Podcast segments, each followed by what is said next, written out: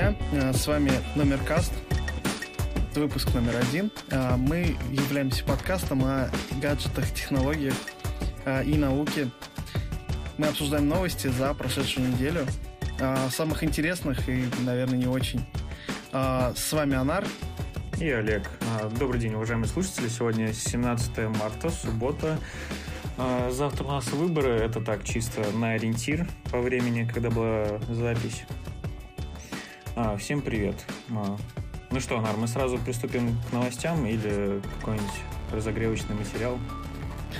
Давай начнем с новостей. Ну, у нас для как раз-таки для разогрева идут сначала самые дикие и вопиющие новости за эту неделю.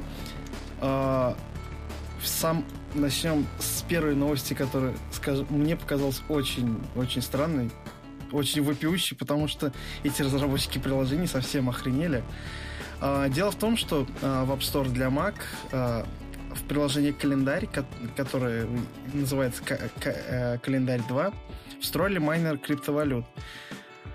Таким образом, разработчик пытался э, ну, по его словам, предоставить полные функции, та, предоставить альтернативу, альтернативу оплате, оплате все, э, полного функционала приложения. То есть а, альтернативу подписки на приложение, я правильно понял, да? Ну, тут есть, э, насколько я вижу, здесь были несколько, ну, несколько видов оплаты, то есть либо единоразовый платеж 18 долларов или 99 центов в месяц. Да. На данный момент приложение сейчас уже исчезло из магазина.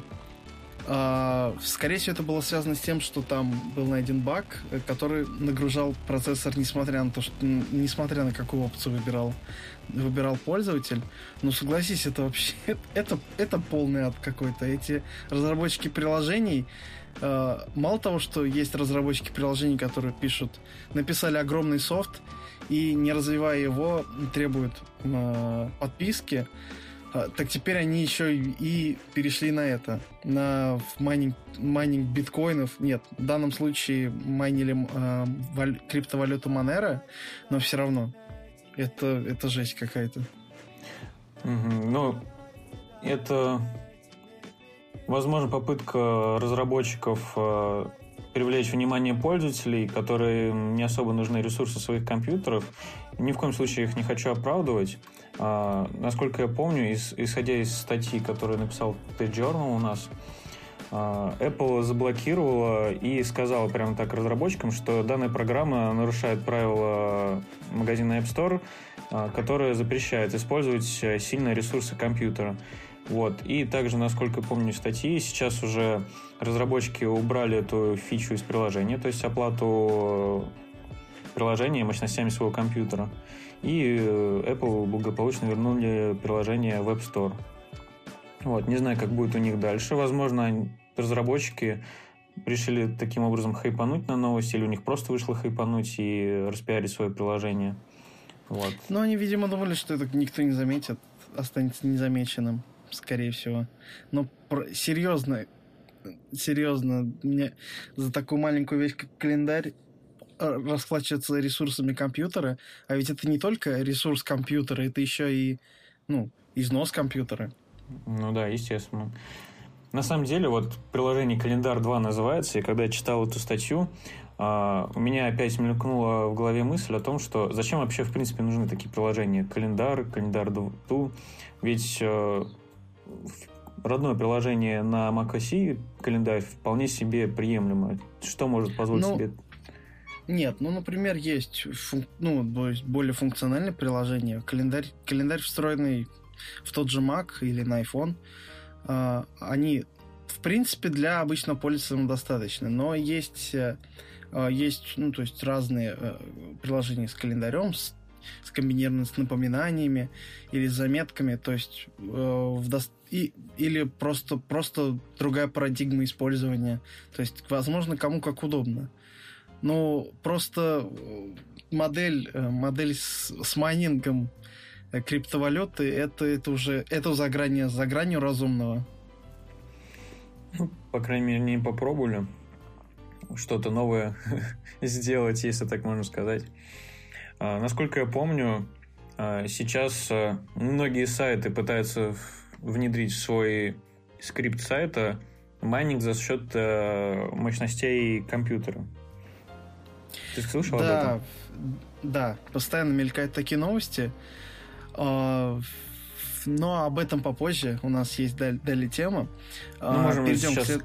крайне затронуть просто, что вот на примере Яндекс заблокировал в своем браузере вот такую возможность майнить через мощности компьютера. Да, действительно. То есть до этого э, в опере реализовали такой механизм для защиты от майнинга, а теперь же и в Яндекс браузере. Это что у нас дальше по повестке дня? По повестке дня Дальше у нас идет выпи, вопиющий, из вопиющих новостей, как всегда, про наш любимый Роскомнадзор. Роскомпозор? Который, да, который ломает, в сем... который ломает интернет в России. Например, уже с 2015 года э, Роскомнадзор заблокировал 4000 адресов в Amazon Web Services. 4000 адреса. Это, то есть, э, э, то есть как, как работает да, в Amazon Web Services э, для, кажд, для, кажд, для каждого инстанса, а, ну или сервера, uh-huh. а, зада, ну, то есть выдается адрес, а, ну, например, а, например, ты разработчик приложения, да, а, какая-то какая логика приложения у тебя на Амазоне, да? Так, а что значит логика приложения на Амазоне? То есть ты используешь... Ну, например, у тебя, ну, ну, например, у тебя например, ты приложение заметочник, да, и uh-huh. э, облачных заметок, и все заметки ты хранишь на Амазоне, да? Uh-huh. И доступ, yeah. и данные, данная база тебя расположена на одной машине, у этой машины есть адрес. Uh-huh. А, собственно, э, при этом на этой же машине может, может располагаться какой-нибудь другой сайт. Uh-huh. Предположим, ну, грубо говоря, Э, продажи спайсов, да? Ну так, ну, да. сайт по продаже спайсов, он на Амазоне и при этом на том же сервере расположен, не знаю, вот у меня пример, э, заметочек Notion угу. от а, русскоязычных разработчиков из, из Кремниевой долины. Угу. А, например, в России он сломан. Угу. Там нет возможности загрузить фотографии, потому что Роскомнадзор заблокировал один из таких адресов. То есть фактически Amazon ломает, вот, простите, не Amazon, а Роскомнадзор.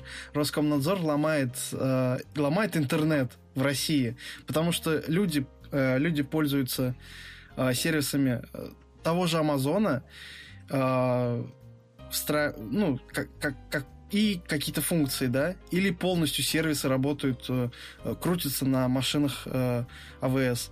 Угу. И они просто ломаются. То есть они, к, не, к ним нет, нет доступа.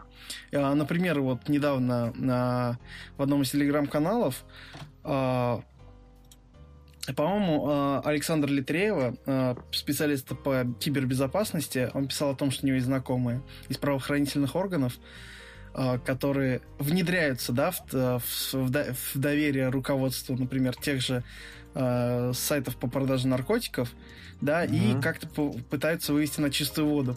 А потом Роскомнадзор начинает блокировать эти сайты, и все, и все эти наркоторговцы разбегаются просто. И все, и правоохранительные органы обламываются, потому что вот опять теперь придется их искать. Угу. То есть, то есть Роскомнадзор ломает всем, всем жизнь. Вот, кстати, по поводу блокировки Роскомнадзора, недавно читал статью о том, как э, многие люди, которые не согласны с действиями Роскомнадзора, могут ломать э, целых провайдеров.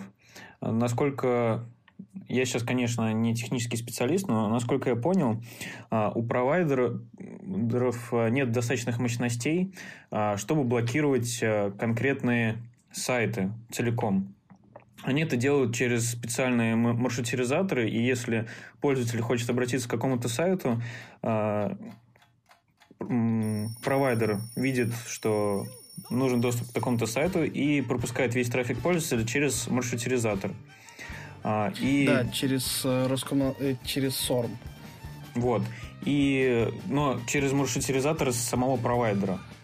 Некоторые люди, которые знают систему работы сетей, а, понимают, что их сайт блокируют, и решили добавить в А-записи своего домена.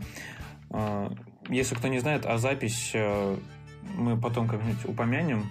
Вот, это, если будет интересно, конечно же, нашим слушателям. В общем, некоторые пользователи запрещенных сайтов добавляют в запись своего домена куча других сайтов. Например, тот же контакт, IP-адреса контакта или IP-адреса Facebook и многих других сетей.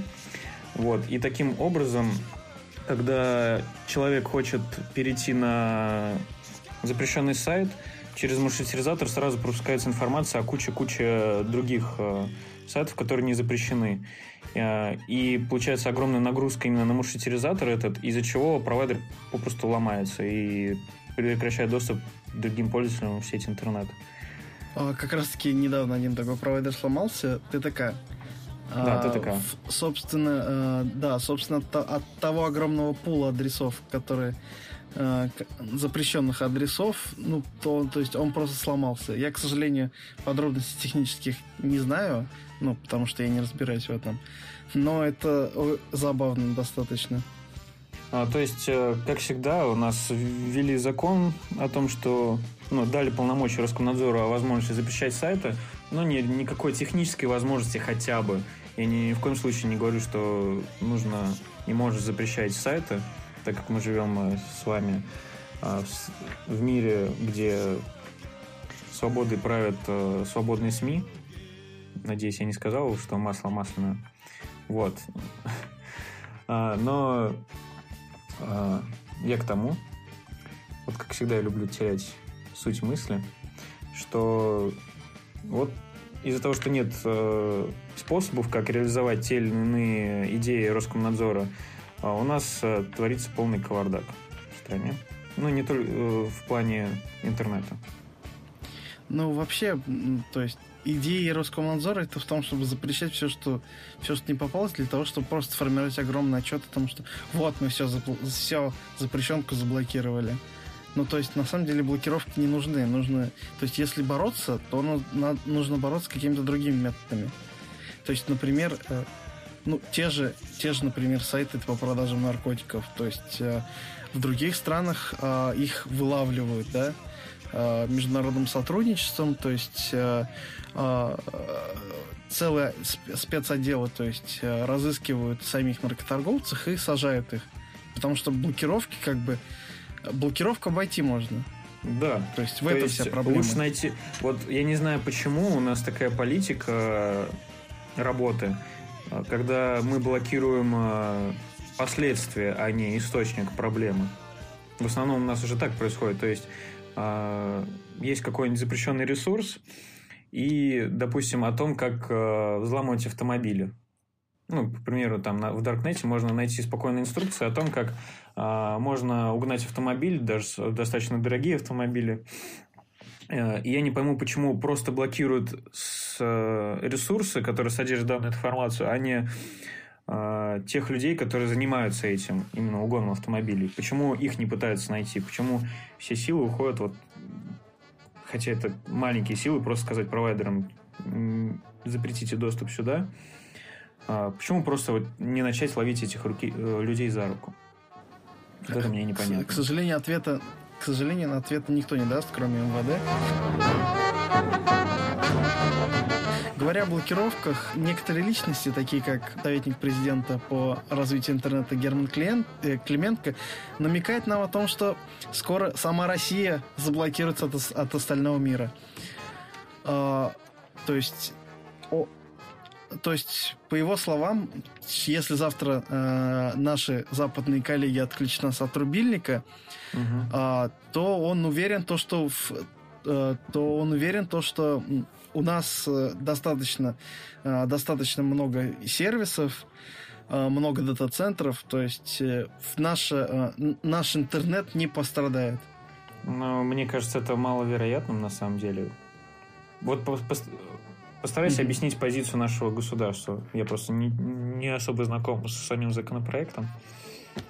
Нет, никаких законопроектов нет, это просто слова, да, просто Герман Климент, Климент как всегда, вещ, вещает о том, что вот мы самодостаточны, если вот мы можем не знаю, от, отключиться буквально вот завтра мы отключимся и ничего с нами не произойдет. А у кого там сервисы на, на Западе, это их проблемы. А, то есть, ну, в отличие, ну, как бы он говорит, что якобы все так хорошо. А, во-первых, он считает, что западные, что так называемые западные коллеги нас отключат. Такое маловероятно. Но если так углубиться немножко в последнюю историю, а, пакет Яровой же тоже был просто словами. Там кто-то просто упомянул, а почему бы не сделать вот э, как запись. бы чисто технически он пока словами остается, потому что его якобы должны реализовать, но все никак не реализуют. А я к тому же, что пакет Яровой же сначала просто какой-то там депутат, кто-то что-то, я уже точно не помню. Ирина Яровая.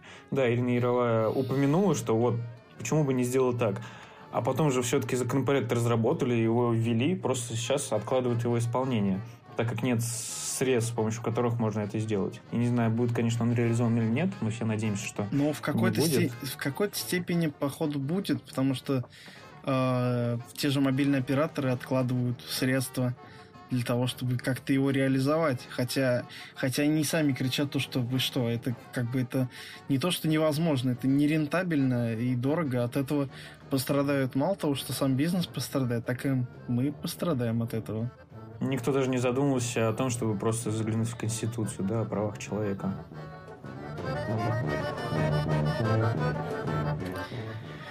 Да, к сожалению. К сожалению, вот если отключат сеть, мы все останемся без мобильников. Но ничего страшного, ФСБ найдет способ, как из них извлечь, извлечь данные, потому что они начали у, у израильской компании Cellbrite покупать специальный софт и, и, ну, и э, аппаратно, аппаратно-программный комплекс э, для, э, для разблокировки телефонов э, iPhone. Угу. Насколько даже, я помню... Даже на последний... Даже статьи... на последний iOS. Да, насколько я помню из статьи, э, Управление Следственного комитета по Волгоградской области приобрело за 800 тысяч рублей комплект вот этих вот как раз устройств. Они, по-моему, называются UFIT э, Touch 2. Вот, для авто... Они предназначены для автономного съема информации.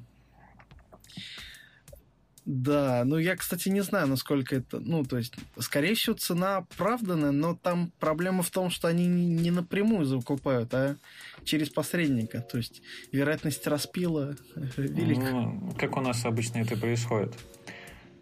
Это ведь с помощью вот этого оборудования ФБР в свое время взломало iPhone э, человека, которого они считали террористом у себя там на родине.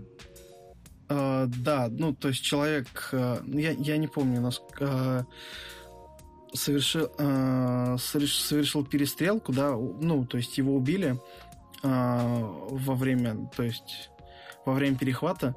А, после него остался iPhone 5C, а, который, то есть это достаточно известная история, когда они просили у Apple не то чтобы помочь с разблокировкой телефона, а разработать специальную версию iOS, которую они смогут накатывать которые не смогут, да, да, которые не смогут просто так установить на iPhone, и он будет пред, хотя бы предоставить неограниченное число ввода пароля. То есть для этого. Но Apple тогда отказалась, и они обратились к, к этой самой израильской конторе с названием Cel, э, Celebrate, mm-hmm. который и разблокировал iPhone. Но iPhone 5C, то есть это как бы старое устройство, все думали то, что э, есть, ну то есть у них не, по, ну то есть э, у них получилось только потому, что старое устройство, на котором нету э, Secure Enclave, э, это специальный чип, э, на котором хранится информация, да, с Touch ID. Э, но как я, я так, ну с их заявления они могут разблокировать абсолютно любой iPhone. Вот, а ты не слышал о том, каким методом он работает? Я просто что-то ну, читал. Конечно может... же нет, нет, конечно не, не, не раскрывают методы. Просто они говорят, что мы можем. Все. Я просто читал статью, что у них э, есть возможность взломать любой абсолютно Android девайс, Вот, но по поводу iOS... Ну, мне кажется, Android девайс это никому не взломать. Да, по-моему, даже школьник сможет сейчас разблокировать, если зайдет на XDA Developers.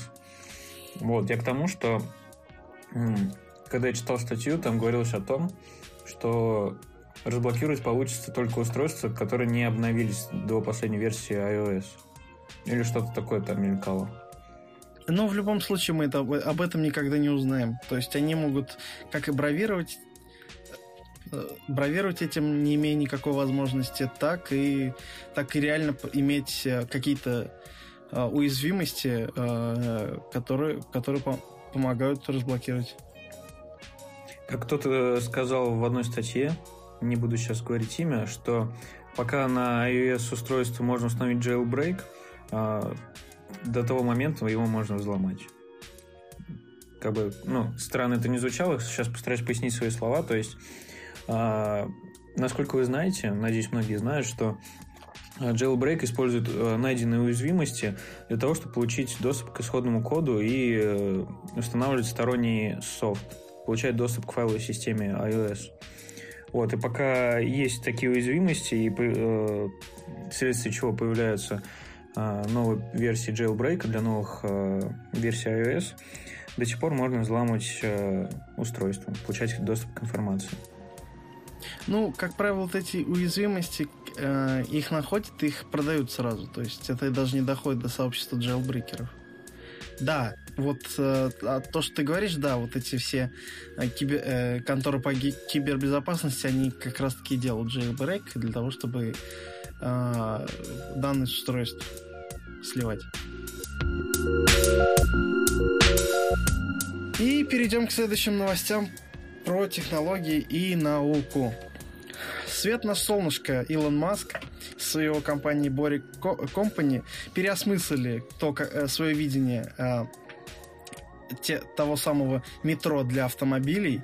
То есть сначала кон- э, был показан концепт того, что это будет как бы э, платформа, которая будет пере- перевозить автомобили. А теперь же это будет э, маршрут, э, теперь это будет э, маршрутка в, э, под землей. То есть, э, э, то есть и данные подземные туннели, они, они будут отдаваться для э, автобусов, э, для велосипедистов, то есть э, для перевозки э, пешеходов. Насколько я помню для... статьи, э, извини, что перебиваю, там они Boring Company не отказались полностью от платформ для перевозки автомобилей, они просто решили сделать приоритет для перевозки по этим тоннелям как раз автобусов собственного производства. Вот, чтобы... То есть, как это должно работать? Если нужно если у тоннеля есть определенная пропускная способность, то в первую очередь э, в него пустится автобус э, с большим количеством людей. Вот, а после уже в него будет допуск для автомобилей. Ну да, то есть э, сначала, то есть для того, чтобы была как бы высокая пропускная способность в человек в час, то есть на самом деле выгоднее сделать метро. Но с другой стороны, концепция-то не отличается от метро, согласись. А, ну, как Это я же понял... метро получается. Ну, то есть просто, э, ну, звучит просто как хайпажорство, честное слово. Ну, проще метро, э, проще, ну, то есть э, выкопать метро, нет? А, ну, насколько, я не знаю, конечно, есть в ЛА метро или нет, но как хочет сделать Илон Маск? Он хочет сделать не различные станции, вот как у нас Сейчас постараюсь объяснить. Вот у нас в Москве а, огромные станции на огромном расстоянии друг от друга, по которым ездят большие поезда, там, вмещающие несколько тысяч человек за раз. Вот, ну, вот и... видишь, автобус только не, не, не вместит. А, вот. А, как хочет а, сделать Илон Маск? Он хочет а, сделать так, чтобы в городе было куча-куча куча, просто невообразимое количество остановок таких. И вот этот микроавтобус может добираться до абсолютно любой остановки. То есть это не будет как станции в метро, которые крупные, с большим пересадочным узлом для многого, большого количества людей. А он собирается сделать большое количество остановок, куда люди могут добираться, исходя из того, что вот им всем по пути. Вот, и то есть э, таким образом остановок сможет быть э, намного больше, чем есть остановок в метро. Больше, чем у нас. У нас же в Москве, насколько помню, порядка 200 станций. Вот. Да. А, он собирается в Даже городе, больше. в городе э, LA, насколько я помню статьи, не хочу врать, а, порядка 4000 таких остановок. То есть э, можешь сопоставить разницу, да? Вот. Что Мгм. позволит... э, сейчас постараюсь объяснить. У нас в Москве есть несколько различных видов транспорта. Это метро, автобусы, то есть наземный, подземный транспорт, электрички. Он же хочет сделать так, чтобы была только одна система, то есть э, вот эти вот микроавтобусы, но которые смогут доставлять людей в абсолютно любую точку города. Что, что не будет такого, что нужно сначала доехать э, на автобусе до метро, а, то есть э, потом э, проехать на метро определенное количество станций, например, на другой конец Москвы, и там уже до своего пункта назначения опять добираться на автобусе. А, То есть, как у нас в Москве построено, что метро – это высокоскоростной транспорт, который помогает быстро перемещаться по разным районам города, а автобусы Мгм. уже это такая подсистема, которая позволяет а, жителям перемещаться по конкретному району, но уже в более медленной скорости. Илон Маск же хочет все это объединить так, чтобы э, была и быстрая система доставки людей, так и ее массовость по районам. То есть можно было выйти почти на любой остановке. Ну, то есть, фактически, это целый подземный город, Да, еще да, один, из тоннелей. да, Ну, абсолютно не знаю, верно. посмотрим. Просто иногда, э, иногда, то есть, идея Маска выглядит больше как э, игра не на хайпе, да? Ну, понятное дело, он же бизнесмен, а, Мгм. прежде всего. Ну, если А, так подумать, в своей- 2005 году его идеи о SpaceX, о Tesla были также на грани какой-то фантастики, на грани хайпажорства. И в итоге что мы сейчас видим? Ну, как бы до сих пор SpaceX на, на грани хайпажорства. Ну, не то, что это невозможно, а то, что как бы помимо SpaceX есть и другие компании частные, которые тоже успешно запускают. Но, Например, не- т- ну, например та же компания Джеффа Безоса, Blue. но никто не запускает вот в таком качестве. Не знаю, вот компания Джеффа Безос, а, они используют Нет, они- старые Они наработки. делают то же самое. Нет, они делают то же самое. Они сажают, они сажают спутники.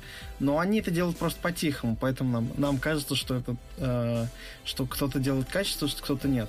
У Маск хорош тем, что он э, и двигает э, космос в массы.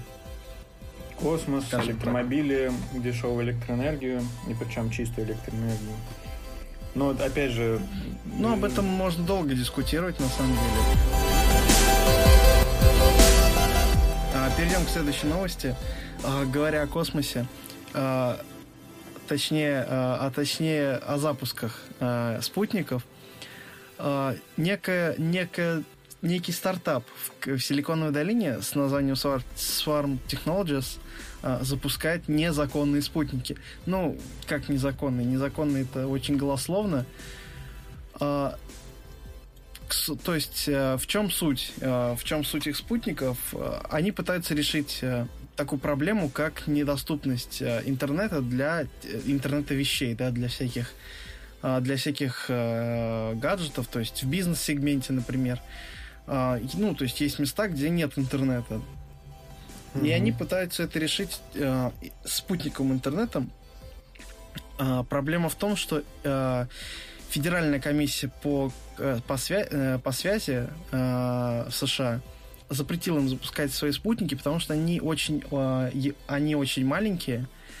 То есть они собираются в большом количестве запустить маленькие спутники.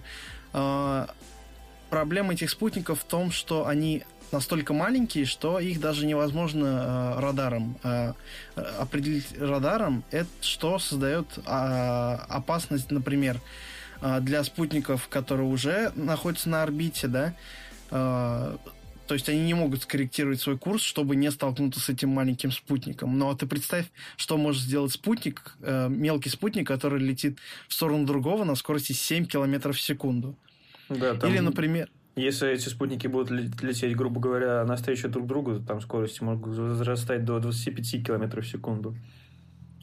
Тем более. А теперь представь... или представь, что а, летит ракета, да, а предположим, что может сделать такой спутник, э, ну, то есть на, а, на пути к ракете? То есть, э, предположим, э, сделать, ну, какие-нибудь повреждения фюзеляжа. А, ну, то но... есть это достаточно опасно. Угу. И, что сде... и что сделал данный стартап? Они просто, они просто запустили из Индии свои спутники. Угу. То есть их не, их не остановил никакой FCC. Сейчас э, хочется немножко... Это... Угу. Извини, что опять перебиваю. Просто хочется просветить пользователей немножко для сравнения, что значит там 7 километров в секунду, например. А, представьте себе выстрел пули. Обычно пуля вылетает из пистолета со скоростью там около 900 метров в секунду, то есть меньше 1 километра в секунду. А, это, конечно, превышает скорость звука в три раза, вот, но меньше 1 км в секунду скорость пули, которая весит там, ну, грамм 5. А представьте теперь себе а, вещь, которая весит, а, ну, допустим, 100 килограмм. Нет, не 100 килограмм, они весят буквально килограмм 4, по-моему. Ну, даже 4 килограмма. Это в тысячу раз тяжелее, чем 4-граммовая пуля. А, и которая движется 7 километров в секунду, что в 7 раз быстрее пуля из нарезного ствола. Вот, это получается в 7 тысяч раз больше. Ну, я, конечно, сейчас, может быть, плохо считаю, не помню формулы по физике, а, но в 7 тысяч раз больше энергии несет в себе такой спутник. То есть э, вы можете себе представить, что пуля из пистолета там может разбить стекла, продырявить стену, вот, а тут в 7 тысяч раз больше энергии. То есть можете представить себе, что может сотвориться, допустим, если такая штука влетит в ракету или, не дай бог, в МКС. Ну, а теперь, ну, то есть это создает достаточно опасный прецедент, потому что, ну, это показывает то, что как бы есть какая-то система коммуникации да, между э, космическими агентствами, но, видимо, она неэффективна, потому что если FCC не дает разрешения, да, то как бы и остальные компании, а, ну, компании, да, те же частные или, например, космические агентства, по идее, тоже не должны дать разрешение на запуск. Потому что, ну, э, это, ну, то есть систему надо менять. То есть все достаточно, все достаточно опасно. А, то, что у нас сейчас происходит на околоземных орбитах. Ведь э, первый запуск спутника был, э, насколько мне память не изменяет, в 1957 году. А, и того спутники запускаются порядка уже 50 лет. Можете себе представить, да, этот срок? Даже больше, чем 50 лет. А, и каждый раз во время запуска как происходит запуск? Сейчас вкратце поясню. Есть э, ракета, которая состоит там, из двух-трех ступеней. А, для чего это нужно, чтобы ракета состояла из двух-трех ступеней? Чтобы отделить ненужную массу и дать итоговому спутнику большую скорость. То есть сначала в первой ступени содержится огромное количество топлива, которое разгоняет до определенной скорости э, вторую ступень. Вот, потом вся эта массивная конструкция отваливается, чтобы облегчить эту ступень. А, и тем самым придавая большую скорость. Так как там уже есть более мелкий двигатель, а, который сможет дать нужную тягу, чтобы развить э, спутнику, дать спутнику еще более большую скорость. Так вот, а, пока вот эти все части э, ступени отваливаются, некоторые ступени возвращаются обратно в атмосферу и падают там э, недалеко от космодрома Байконур. Некоторые же просто не успевают долететь до Земли и сгорают. Вот. А некоторые ступени, в основном это вот самая главная ступень, которую несет спутник, ее части так и остаются болтаться по орбите. То есть можете себе представить, сколько спутников было запущено с 50-х годов, и сколько вот этого космического мусора, вот этих а, отработанных ступеней, которые доставили спутники на орбиту, сейчас вращается по нашей орбите. И их тоже достаточно сложно трекать. Поэтому, мне кажется, а, все частные спутниковые компании, космические компании, не частные государственные, не хотят запускать, э, не, давать, не хотят давать разрешение на, на запуск вот этих мелких спутников, так как и так вот, эти, вот этот космический мусор доставляет большое, большое количество проблем. Ну, хотят, не хотят, а запускают все равно. Ну, ну да. В вопросе о понимании друг друга. А теперь приземлимся уже пониже, уже к, к нашему времени, подальше от будущего. И начнем уже с, с проблем больших корпораций, например, таких как Qualcomm, которые, которые в последнее время испытывала достаточно, достаточно сильные финансовые трудности и уже решилась на сделку с сингапурской Broadcom на покупку. Но буквально недавно э, президент Трамп э, подписал, э, подписал запрет на продажу Qualcomm. И, и, все, и всему виной оказался Китай. Точнее, точнее связь, связь сингапурской компании с Китаем. Дональд Трамп, ну, то есть опасается а, опасается то, что а, покупка будет составлять ну, угрозу национальной безопасности. То есть они считают то, что что в чипы, э, в чипы Qualcomm да, будут встраивать какие-то бэкдоры, для того, чтобы прослушивать граждан США. А их не волнует то, что, во-первых, Qualcomm, то, что устройство с Qualcomm производится в Китае, да, то есть, то есть вообще, ну, это на самом деле новость тоже из, из разряда дичь. Только потому что, как бы, ну это, ну это глупо, потому что китайцы уже, китайцы сейчас в эти в устройства встраивают программные бэкдоры, а, например, те же, те же приложения, которые следят за пользователями или и сливают их информацией. А в каком а, например, плане они встраивают программные бэкдоры? Вот а, свой... Ну, например, как, ну, например, ты купил какой-нибудь э, смартфон от, э, не знаю, дяди Хяо э, за 2000, там, не знаю, как Uh, ты, ну, ты такой, о, да, круто, я купил смартфон за 2000, дешевый, там еще железо от Qualcomm. И э, и ты смотришь, э, потом ты снифи, снифаешь трафик, который идет с этого устройства, и видишь то, что там, и то, что там какие-то твои данные вообще в незашифрованном виде передаются на какие-то левые китайские сервера. То есть это, это не новость. Ну, то есть э, это уже давно известно. То есть то, что дешев... Э, всякие дешманские китайцы, да какие уж там дешманские, даже у тех же Lenovo были обнаружены, ну, то есть Э, такие сливы информации. То есть э, комп это все из-за того, что компании не, на Android-смартфонах не зарабатывают, да, они зарабатывают предустановка приложений, да, э, в смартфоны, или же продажи информации пользователей, то есть, например, с какой-нибудь компанией э, заключает сделку, и компания это предоставляет ну, сервис, ну, а, грубо говоря, APK-файл, его предустанавливает производитель. Ему пофигу, что там, ему же заплатили деньги.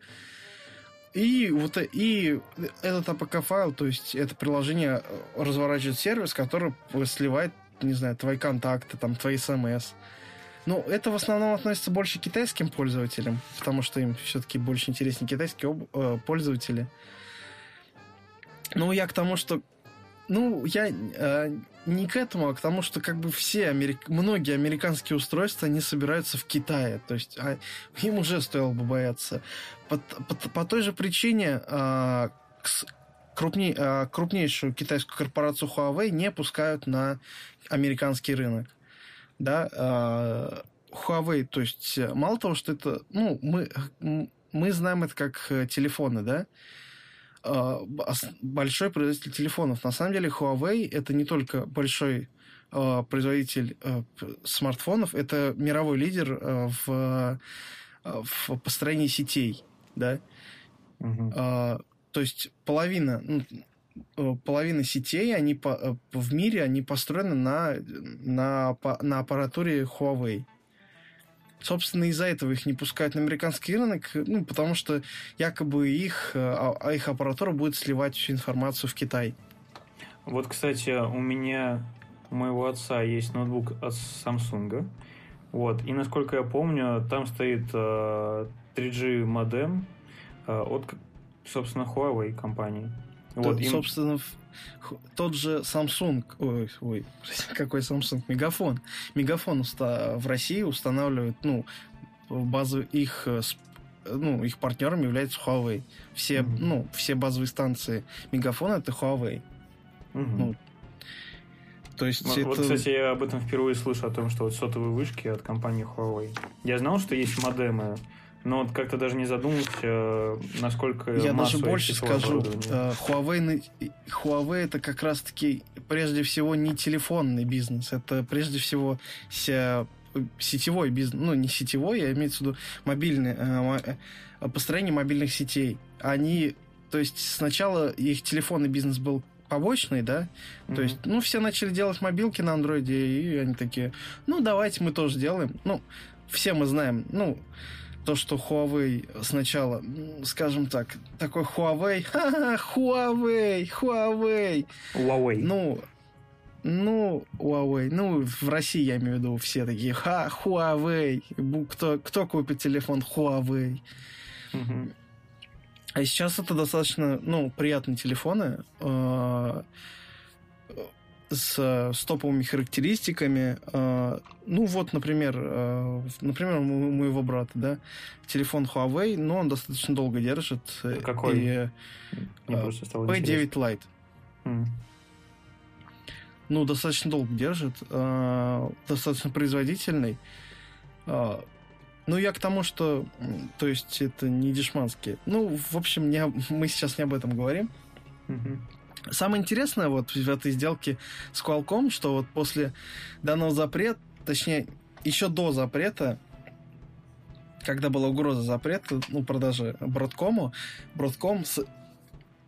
Блин, Broadcom собирался, переех... э, собирался переехать в США, ну, для того, чтобы не запретили данную сделку. Угу. Ну и, собственно, собственно, они обломались. Но они все равно, э, я, насколько я читал, все равно решили, ну, продолжить свой переезд э, в Америку для, ну, видимо, для того, чтобы хоть, чтобы как-то э, избежать, что в дальнейшем, ну, Broadcom это, то, это тоже крупный производитель, например, тех же Wi-Fi чипов. А напомню, кстати, чем конкретно вот зарабатывает на жизнь себе Broadcom? Broadcom зарабатывает на жизнь себе, ну, то есть ARM процессы, процессорами. Например, ну, большая часть э, процессоров, которые э, в роутерах, да, ну, это Broadcom, да. Uh-huh. Э, также наравне с Qualcomm. Uh-huh. Э, те же Wi-Fi чипы, которые встроены, не знаю, там в, в ноутбуках, да, а в той же технике Apple, да, используются чипы э, Broadcom. Угу. То есть То в технике есть, Apple это... используются и чипы и Qualcomm, и Broadcom? Нет, э, Broadcom имеется в виду именно Wi-Fi. Угу. Именно, именно э, коммуника... коммуникации, да, такие как э, ну, то есть NFC, но нет, NFC, по-моему, другой производитель делает а Wi-Fi точно Broadcom. Broadcom. Так. Ну, собственно, Broadcom-то является больше, чем Qualcomm. Угу. Ну, по масштабу, собственно, поэтому он и покупал, покупает Qualcomm. Мне поэтому и хотелось понять, а, что такого делает Broadcom, потому что в основном в последнее время у меня на слуху именно Qualcomm, Qualcomm, Snapdragon. Вот. Ну, и, потому а... что Broadcom не производит чипов для мобильных телефонов. Угу. Ну, именно процессоры. Угу. Они, они делают, ну, то есть, э, другие сопутствующие чипы, да, э, ну, для тех же мобильных телефонов, но как бы они, они не на слуху, потому что, ну, им это, ну, то есть, им э, им важен реклама не, не для потребителя, а для производителя, чтобы угу. продавать это производителям.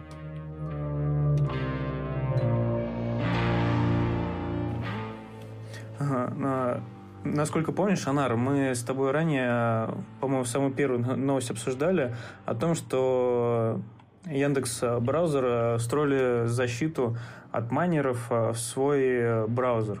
Ой, господи, mm-hmm. масло масло, но в общем... Да, да. Яндекс браузер строили, да. Компания Яндекс, да, строили защиту от тайных майнеров э, криптовалюты в свой браузер. Вот. И продолжая говорить о Яндексе, а, недавно они анонсировали такую новость, э, что компания позволит всем желающим обучить Алису новым навыкам через э, Яндекс Диалоги. То есть на основании этой платформы пользователи могут на основании Алисы пользователи могут создавать своих э, чат-ботов для своих нужд, и затем э, Алиса может объединить все те наработки, которые создали пользователи, под своим колпаком Алисы. А, да, действительно, да. А, то есть пока это бесплатно. Мне кажется, пока Яндекс а, обучает Алису, да, угу. то есть данная услуга будет бесплатна. Например, тот же, тот же распознавание голоса сейчас у Яндекса это уже платный сервис, потому что он уже более совершенный. Угу. То есть обычные а... пользователи, хочешь сказать, не смогут этим воспользоваться? Или... Ну, нет, а, ты имеешь в виду в э, голосовом распознавании в сервисах Яндекса, конечно. А вот если ты, например, разработчик, хочешь в своем приложении использовать, угу. ты можешь либо использовать урезанную версию, да, там с каким-то ограничением есть, угу. либо тебе либо покупать, чтобы полностью не, ну, то есть не ограничен, да, пользоваться э, распознаванием Яндекса а распознавание Яндекса достаточно, о, достаточно хорошее. Или те же Яндекс, Яндекс карты, а для организации это платно. Это, ну, для встраивания в, в их приложение, да, это, точнее как, э, коммерческое использование Яндекс.Карт является тоже платным. Да, да, только что хотел тоже упомянуть, что какое-то время назад э, Яндекс э, запретила Uber использовать свой Яндекс Навигатор вот в коммерческих целях собственно. Ну, учитывая, что они на СНГ сли... ну, то есть сливаются в одну компанию, это уже нерелевантная новость. Да, но это было до того, как Uber и Яндекс Такси да, слились да, в одно. Помню. То есть э, как раз в тот момент, когда Яндекс понял, что у них есть конкуренты, в плане у Яндекс Такси есть конкурент в виде Uber, они запретили использовать бесплатно, точнее э, сделали платным использование Яндекс Навигатора для других коммерческих компаний. А, ну, собственно, надеюсь, Алису ждет э, хорошее будущее, учитывая, что я недавно ее в тот же Яндекс браузер встроили. То есть помимо того, что ну, можно скачать рас, э, расширение для Windows, чтобы mm-hmm. использовать вместо...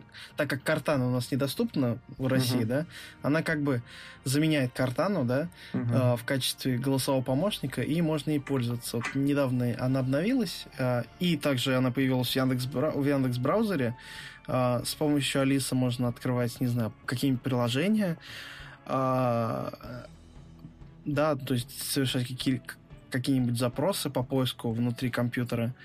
Mm-hmm. Но, к сожалению, из-за ограничений, то есть системы нельзя, например, закрывать приложение, да. А, нельзя закрывать да. приложение.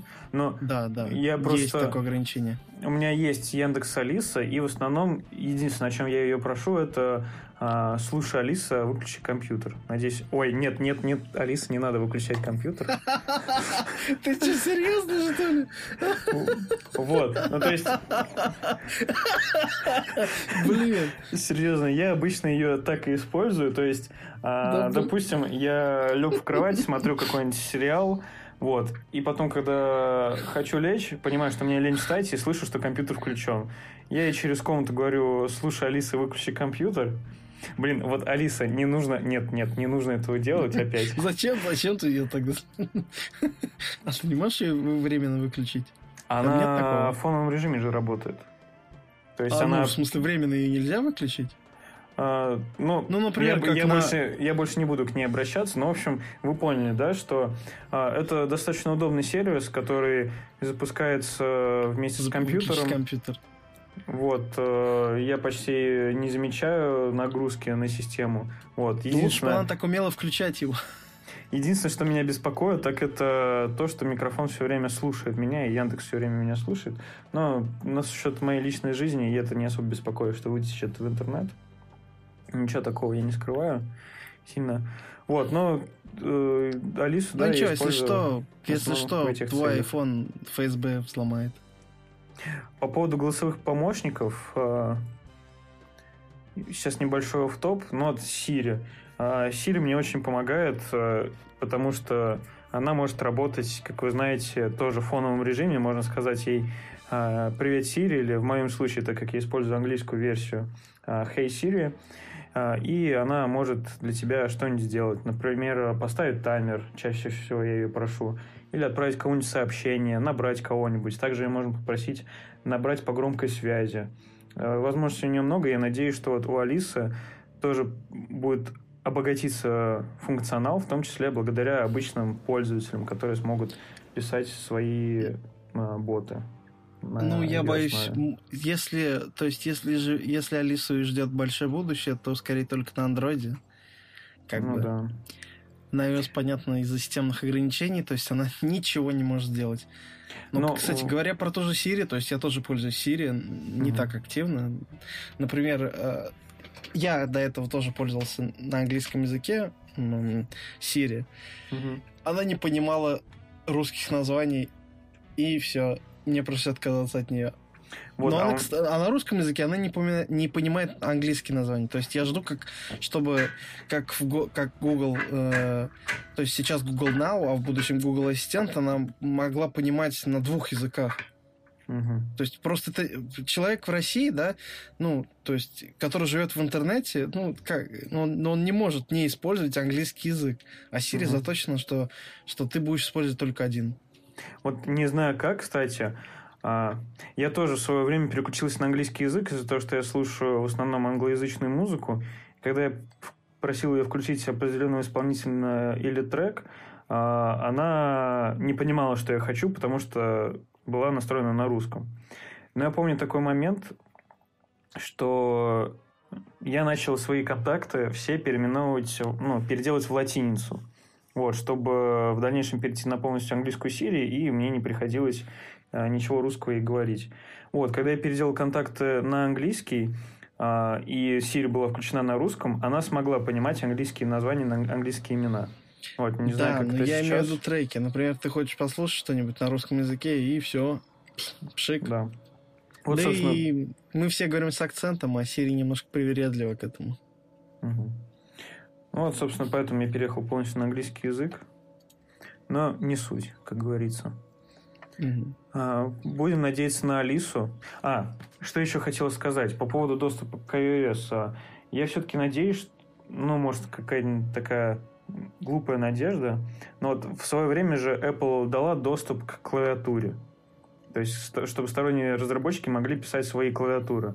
Хотя mm-hmm. это, по сути, доступ к паролям, доступ к личной нет. информации. И этот нет, нет, нет. Ты, видимо, не знаешь, как устроена клавиатура на iOS.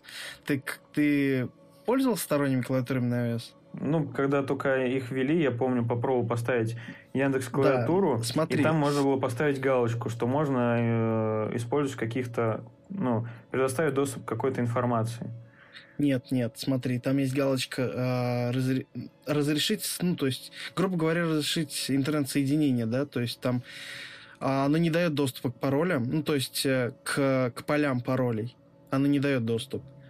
А, как, если, если тебе нужно навести пароли, то есть железно включается стандартная клавиатура в iOS. Вот я, я почему это стал упоминать, когда я пользовался, ну, решил попробовать пользоваться клавиатурой, а, там в настройках, собственно, я включал возможность, чтобы и когда я вводил пароль, использовалась вот сторонняя клавиатура. Ну, мне кажется, это небезопасно, то есть будь даже сто раз Яндекс. Угу. Я бы не доверил. А, я просто помню, что была эта настройка. Я так э, сторонними клавиатурами не освоился, потому что мне роднее родная клавиатура от iOS. Ну, кстати, на, на iPhone можешь попробовать э, Google, Google, клавиатуру. Ну, то есть по функциональности она удобна. Там даже есть свайп клавиатуры. Ну, не знаю, да. я привык к расположению. На, а на iPad не стоит.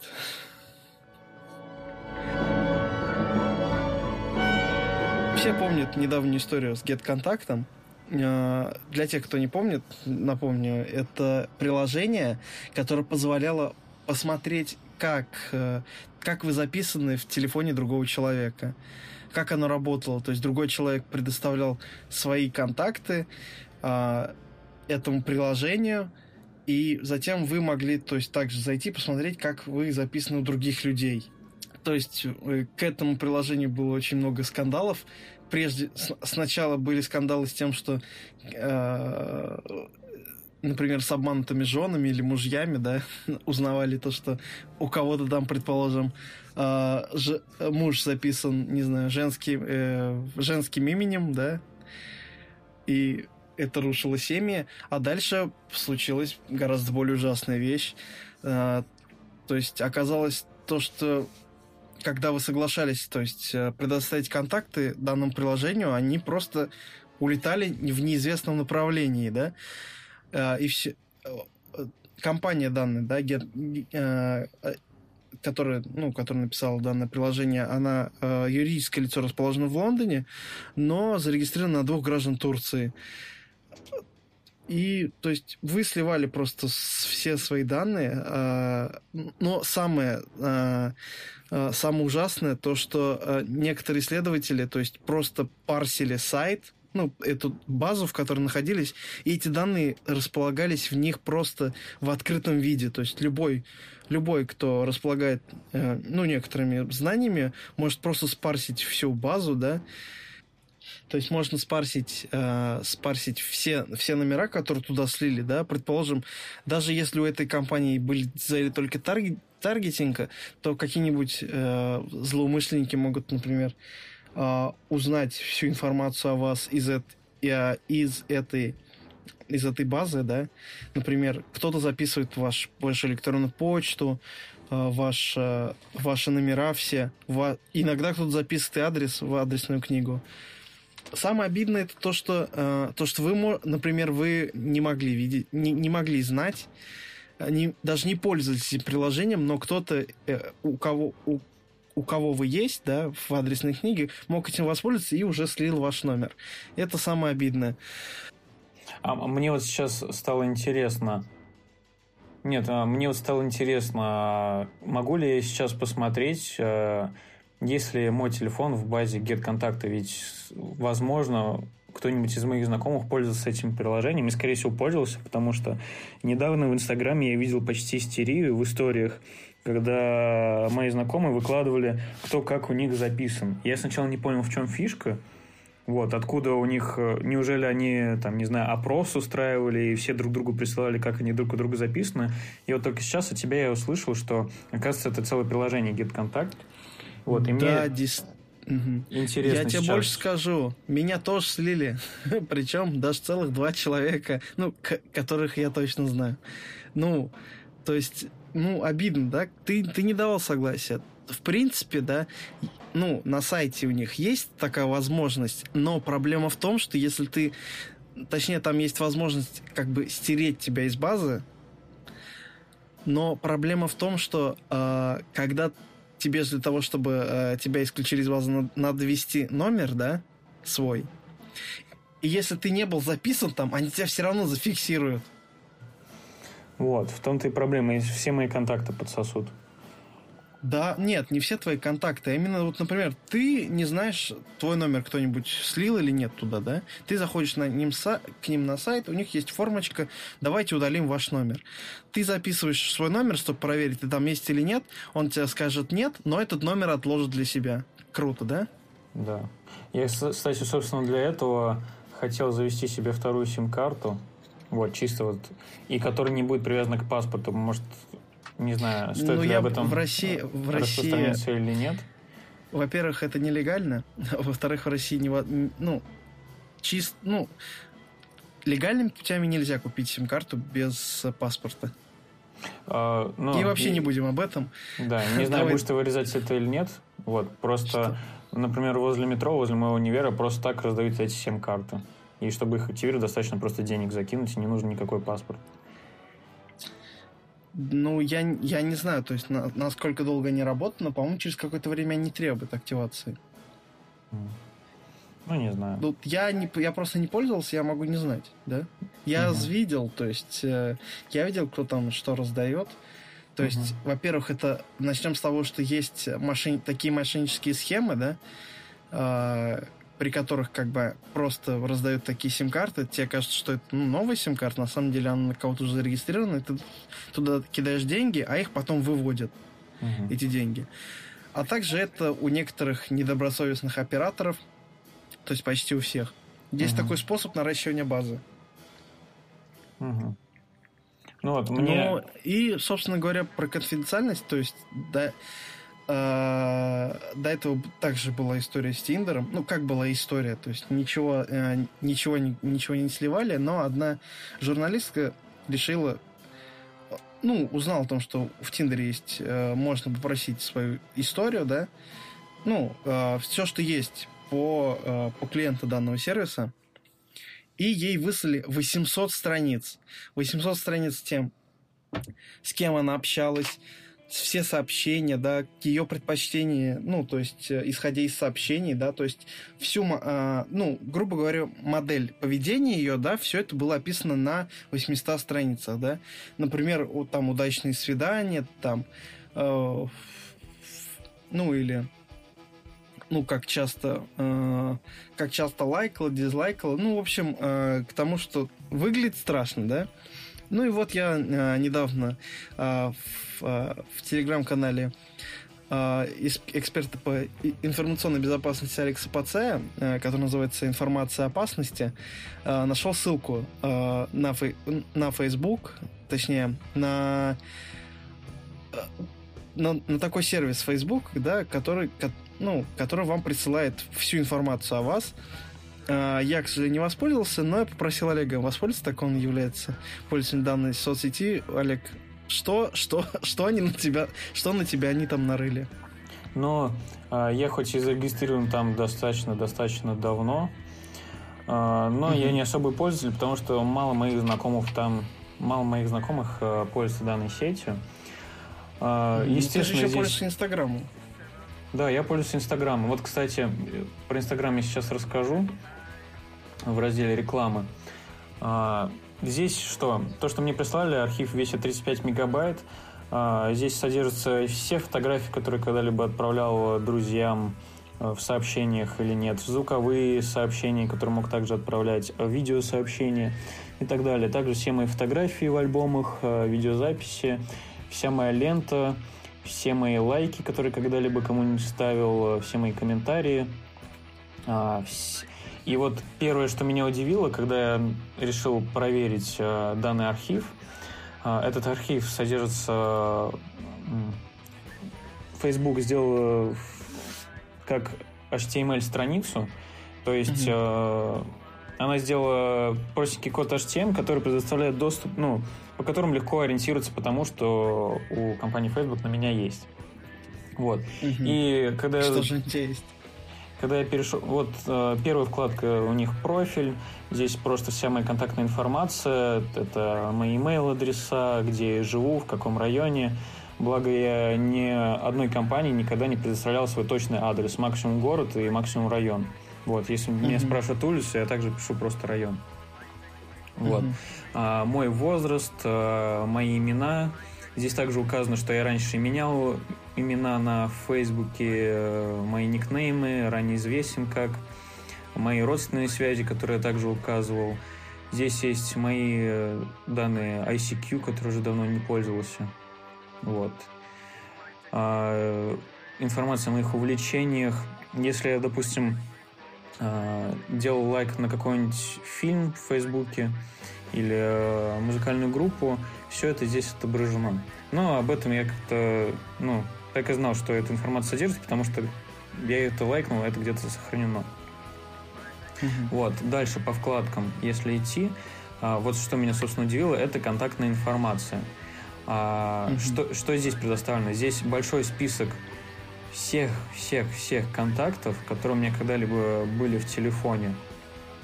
А, и их номера телефонов, если у меня было записано... То есть даже текущие, да? То есть у тебя сейчас, ну, недавно стояло приложение Facebook в телефоне? Да. Или все... на планшете? Да, стояло. А, то есть все номера? Абсолютно все номера. Вот здесь даже два твоих номера, и так как я твой контакт переименовывал, ну, с русского на английский, а, вот твой контакт, он уже вот так, как он звучит на английском, вот здесь mm-hmm. записан. Оба твоих номера. Видимо, видимо, следят за актуальностью, окей. Вот. А также, если я записывал чьи-то email адреса или если они подсасывали сами от Фейсбука, а также они здесь сохранены. Вот. И у одного контакта здесь, помимо номера телефона, есть э, компания, в которой он работает, э, адрес у него есть, потому что, видимо, он адрес выставил у себя в Фейсбуке, и он был для меня доступен. Uh-huh. Есть информация о от, у другого контакта, а, я с этим контактом ассоциировал некоторые мероприятия, на которые я вместе посещал. Вот. Mm-hmm. И есть информация об этих мероприятиях, о датах, э, вот, то есть, когда это было назначено.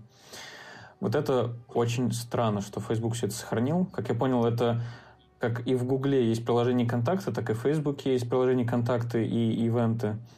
А, но mm-hmm. вся эта информация о всех моих контактах хранится.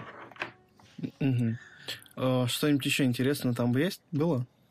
А, да, сейчас расскажу. Вот что ты думаешь, что Facebook может делать с этой информацией? Нужна ли им она ему? Ну, в основном, как бы таргетирование, наверное. То есть, э, как еще? То есть, э, ну, если бы о тебе было бы больше информации, да, они бы знали, что тебе надо, например, тебе нужно, не знаю, там... Что моим родственникам нужно на день рождения, допустим, моя сестра ну, да, лазит, да, да. Э, хочет купить себе, там, не знаю, ну, шубу, грубо говоря, а ты такой... А, и тебе приходит реклама о том, что... А вы... Не, ну, это... Я утрирую, типа, а не хотите своей сестре купить шубу? Угу. Ну, да. Вполне возможно. Вот. Ну, в общем... Но угу. я вот не задумался о том, что Facebook может хранить контактную информацию, но вот учитывая то, что вплоть до последнего дня здесь все есть, куча-куча номеров моих, то это вот здесь у меня, знаешь, что есть? Я сейчас пролистал свои контакты в ФСБ. И у меня есть какой-то телефонный... Да, я сейчас нашел, у меня есть контакт под названием ФСБ, и какой-то телефонный номер, он начинается на плюс один. А может, ты шутка что-то так назвал? Хотя, плюс один это Америка. Да. Окей, хорошо. Не бу... Так, хорошо, наши слушатели из ФСБ, надеюсь, нас, нас не поймают. Да, ни, ни в коем случае не подумайте, что мы какие-нибудь там американские подкупные агенты. Я вот сам впервые вижу этот контакт. Но ладно, немножко отошли. В общем, даже есть контакты, о которых я не подозреваю, не подозревал. Ну, кстати, может, ты в чей-то другой телефон вбивал свой, этот, свой Facebook? Может или нет? Может, может. Но кому нужен плюс один? Ну, в общем, да. Так, листая, а, продолжая об информации, которую собирает о нас с вами Facebook. Опять же, я не такой активный пользователь.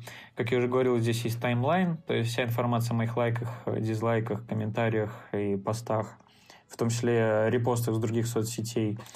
А, следующий раздел, который меня немножко удивил, это фото.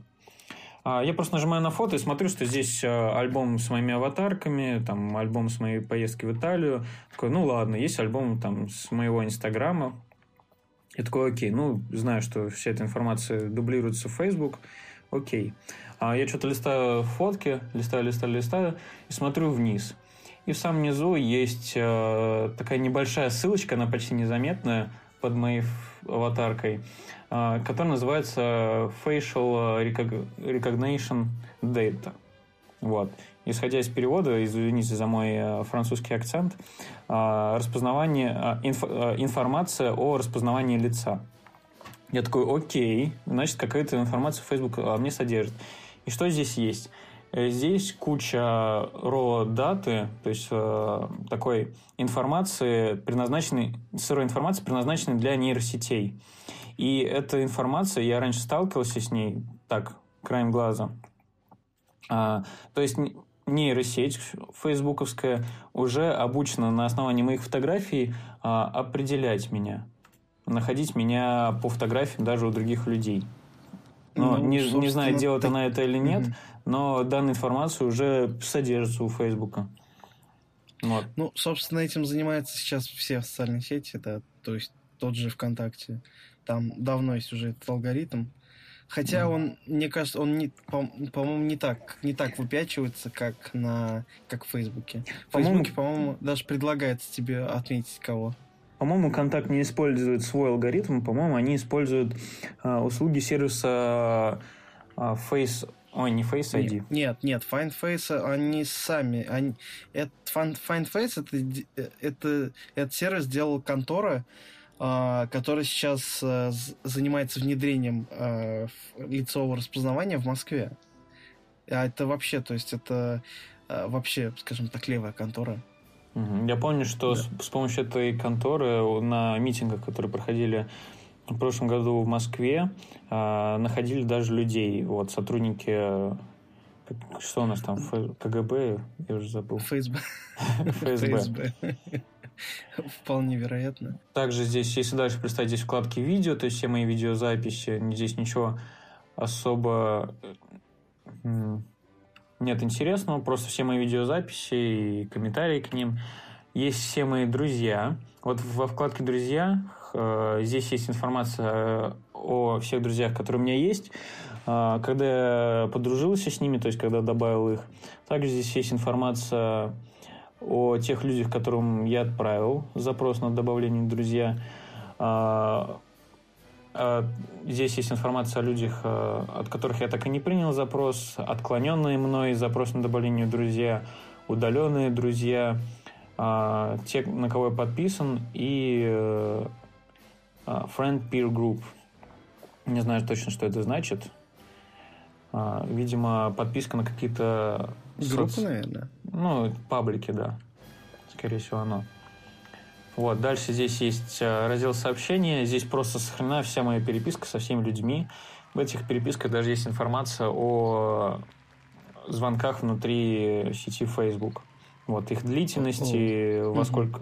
Нет, конечно, записи, по крайней мере, я здесь не нашел записи.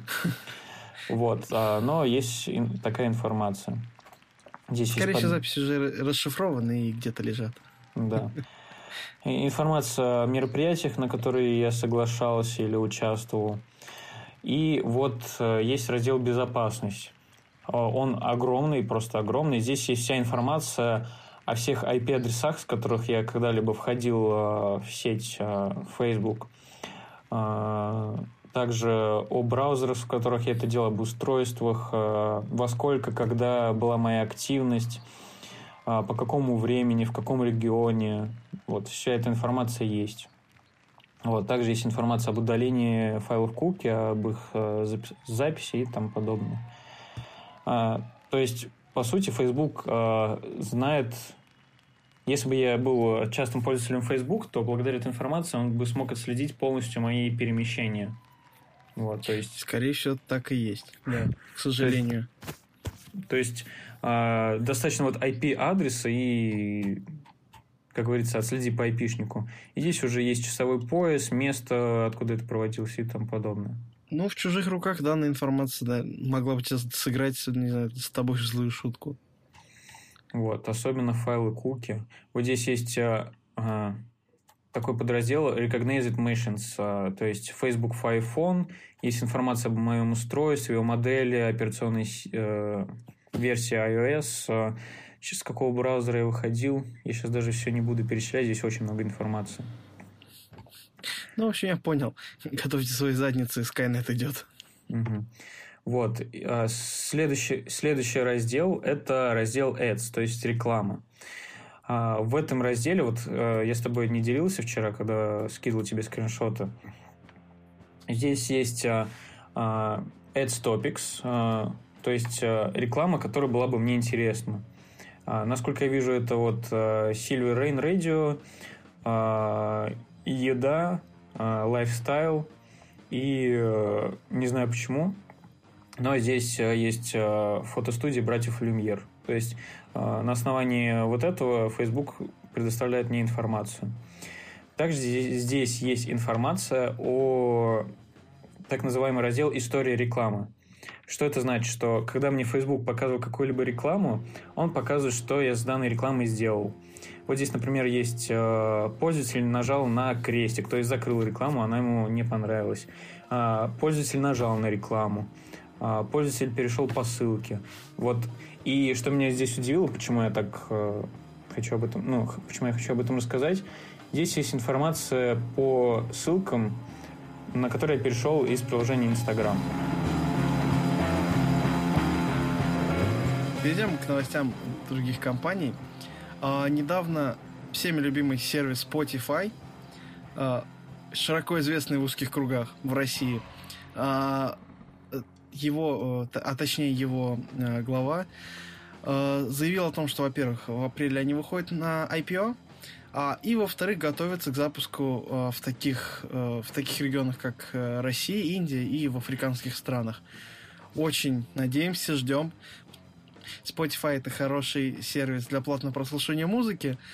Он ценен тем, что у него очень хорошая база, база рекомендаций. Ну, то есть, например, в той же Apple музыке там нет рекомендательного сервиса, он только, он только делает вид. То есть, на самом деле, он определяет пару жанров, которые вам интересны, да, и пару списков дает, в которых всего лишь-то пару треков.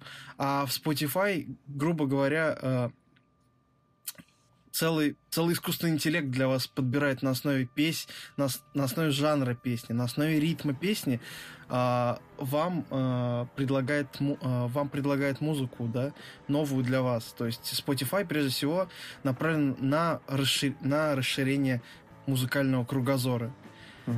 Вот, кстати, извини, что ну, опять тебя перебиваю. Угу. А, не знаю, как ты, но я, так как являюсь активным пользователем Apple Music, а, угу активно пользуюсь э, разделом рекомендаций. Я бы не сказал, что там пару треков.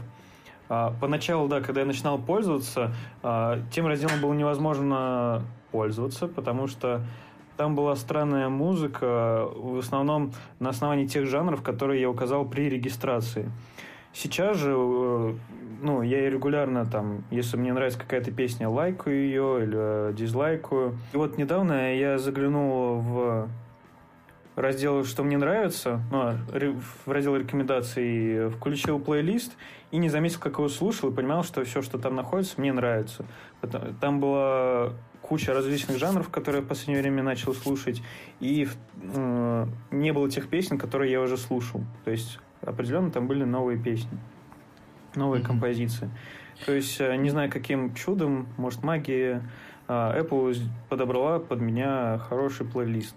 Ну, смотри, э, дело в том, что именно в Apple Music нет никакой магии, они, они, то есть они даже не используют какую-то подборку, да, там все делают кураторы. Ну, то есть там есть люди, да, ну, с определенным вкусом, которые, ну, э, подбирают там плейлист, да. Uh-huh. В Spotify используются алгоритмы, да, а в Apple Music все-таки используется человеческий, ну, то есть человеческая курация, да, этих плейлистов.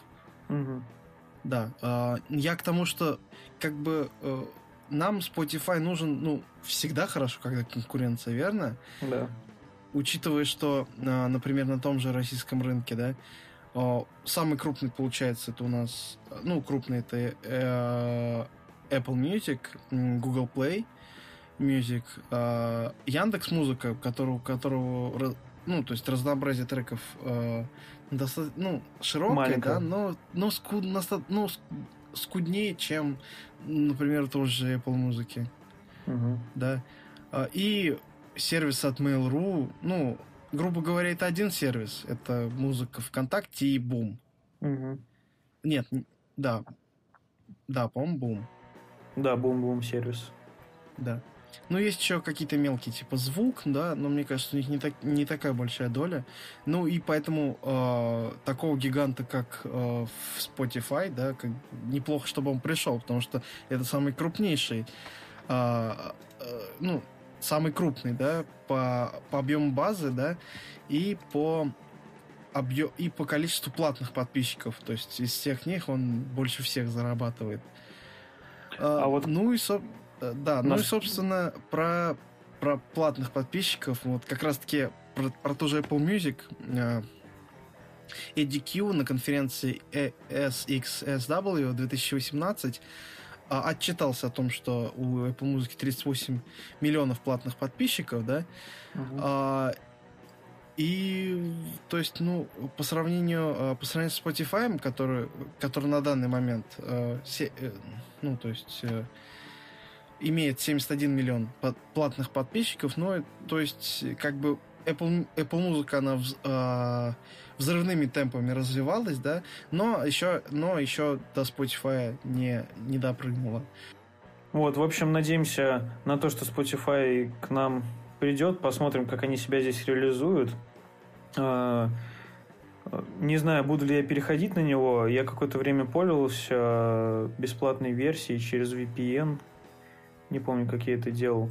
А, ну, чисто потестировать. И мне понравилось в Spotify то, что там есть а, некоторые записи, которых нет ни в Яндекс Музыке, ни в Apple Music, там какие-то концертные записи. Или, насколько я понял, в Spotify могут добавить записи просто люди обычные, там малые знаменитые группы, и не нужно, этим группам не нужно заносить деньги или как-то сильно заморачиваться по поводу своего бюджета, чтобы попасть в Spotify. Потому mm-hmm. что там... Ну, собственно, Spotify, э, ну, ты, ты не знаешь, но Uh, Spotify это не только платформа для музыки. Uh, сейчас, то есть до этого и, и до этого было, но сейчас uh, Spotify активно развивает подкастинг внутри своего приложения. То есть ты можешь подкасты слушать в, внутри приложения Spotify, да?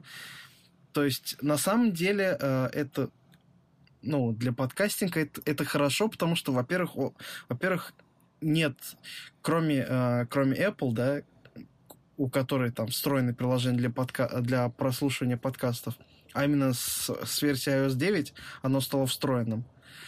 Uh, никто больше ничего не делает. В э, Google, Play, в Google Play Music тоже появились подкасты, но они появились только в американском регионе.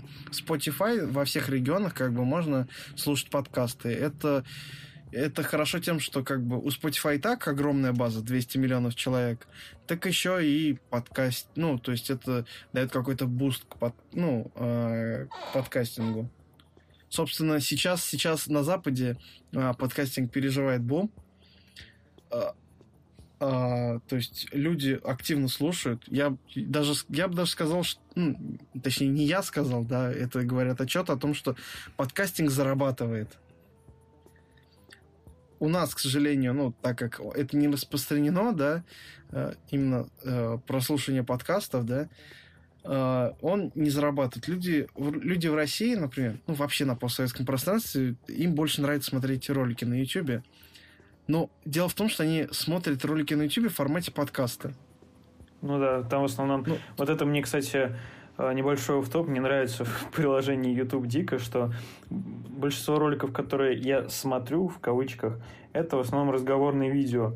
И мне не хочется все время пялиться в экран, мне хочется просто слушать.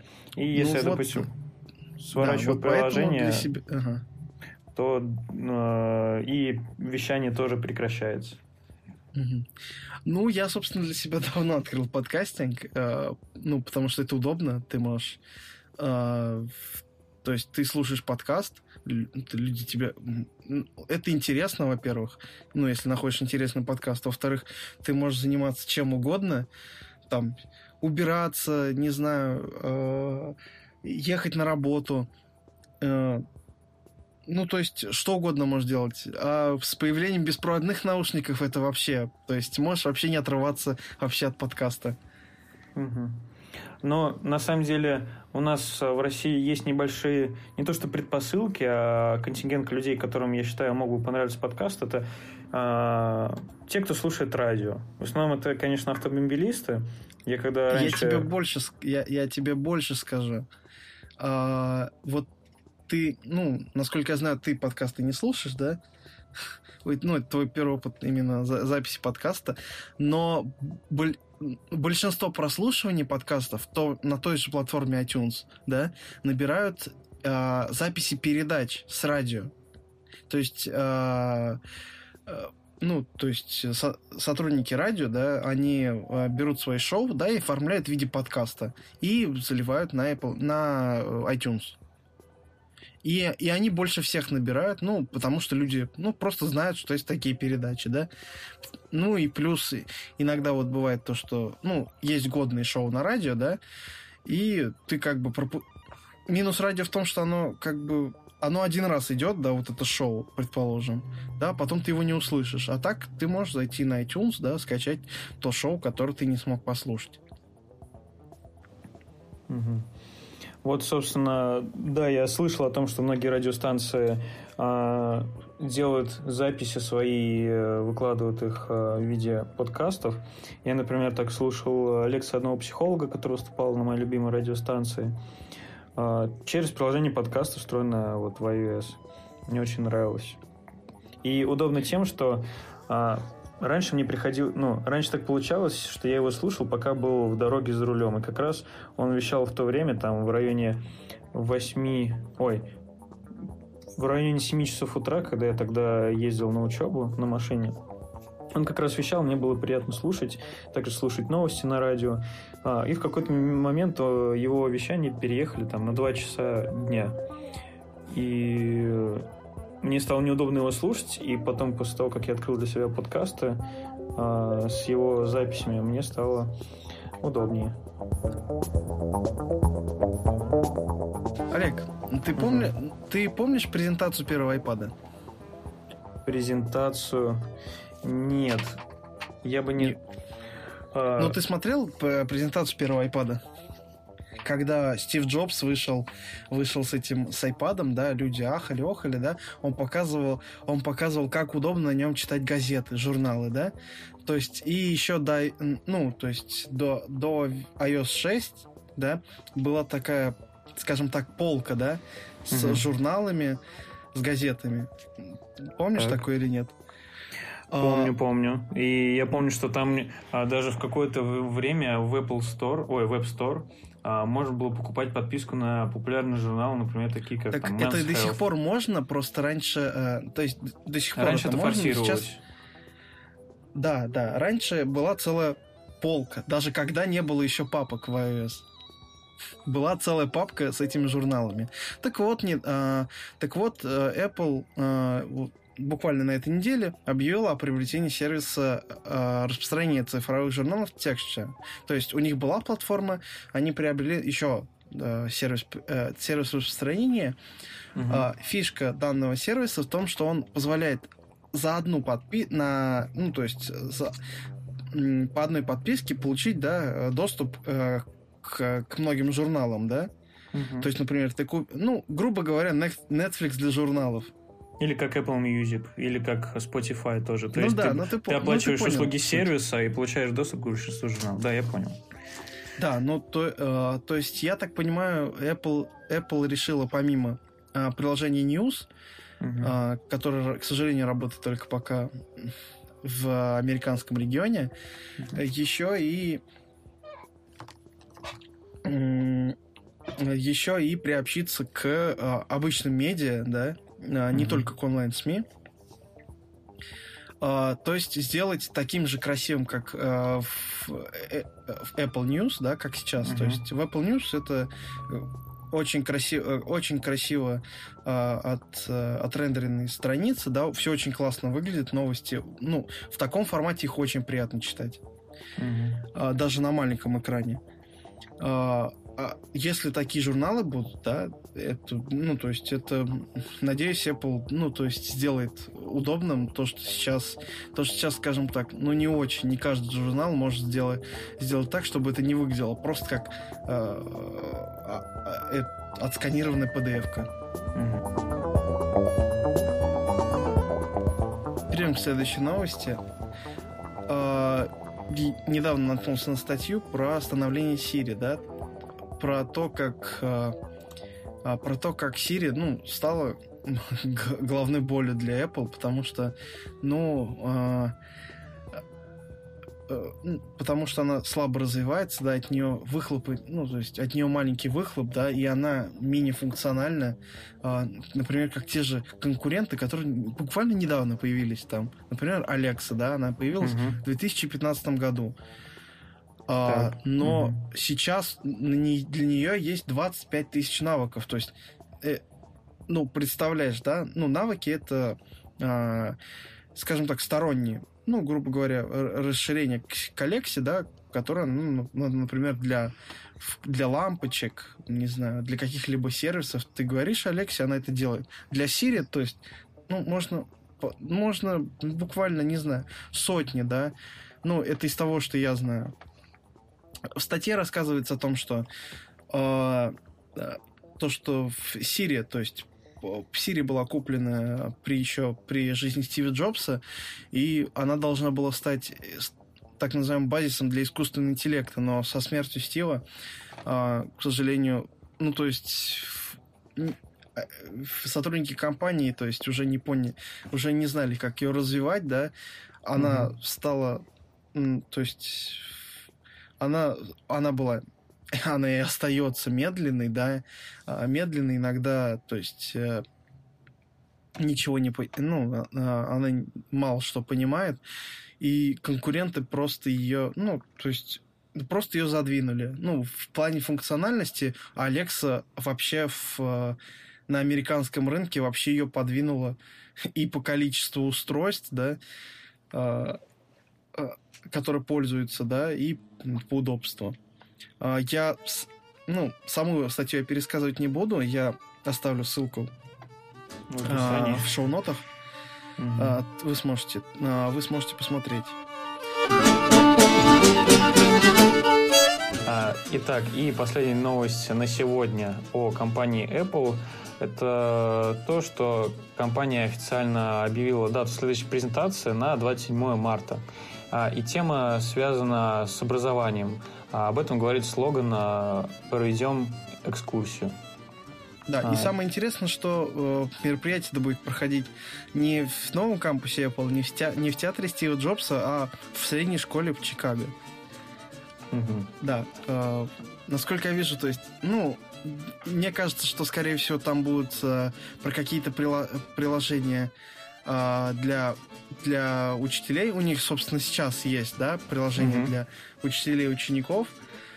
Э, но при этом, как бы, журналистам все-таки это не очень-то интересно. Они больше ждут, что там покажут дешевый, дешевый MacBook, дешевый iPad, новый iPad Pro и даже yeah. SE2. Ну, в общем, много чего хотят. Да. Ну, мне, мне кажется, то есть, если э, конференция для учителей и учеников, студентов, то есть, если там что и покажут, то покажут это, скорее всего, MacBook и дешевый iPad. Ну, потому что это основные устройства, ну, как мне кажется, для обучения. Остальные, ну, это уже такое. Мне кажется, даже скорее просто новый iPad покажут дешевый, и все. С э, A10.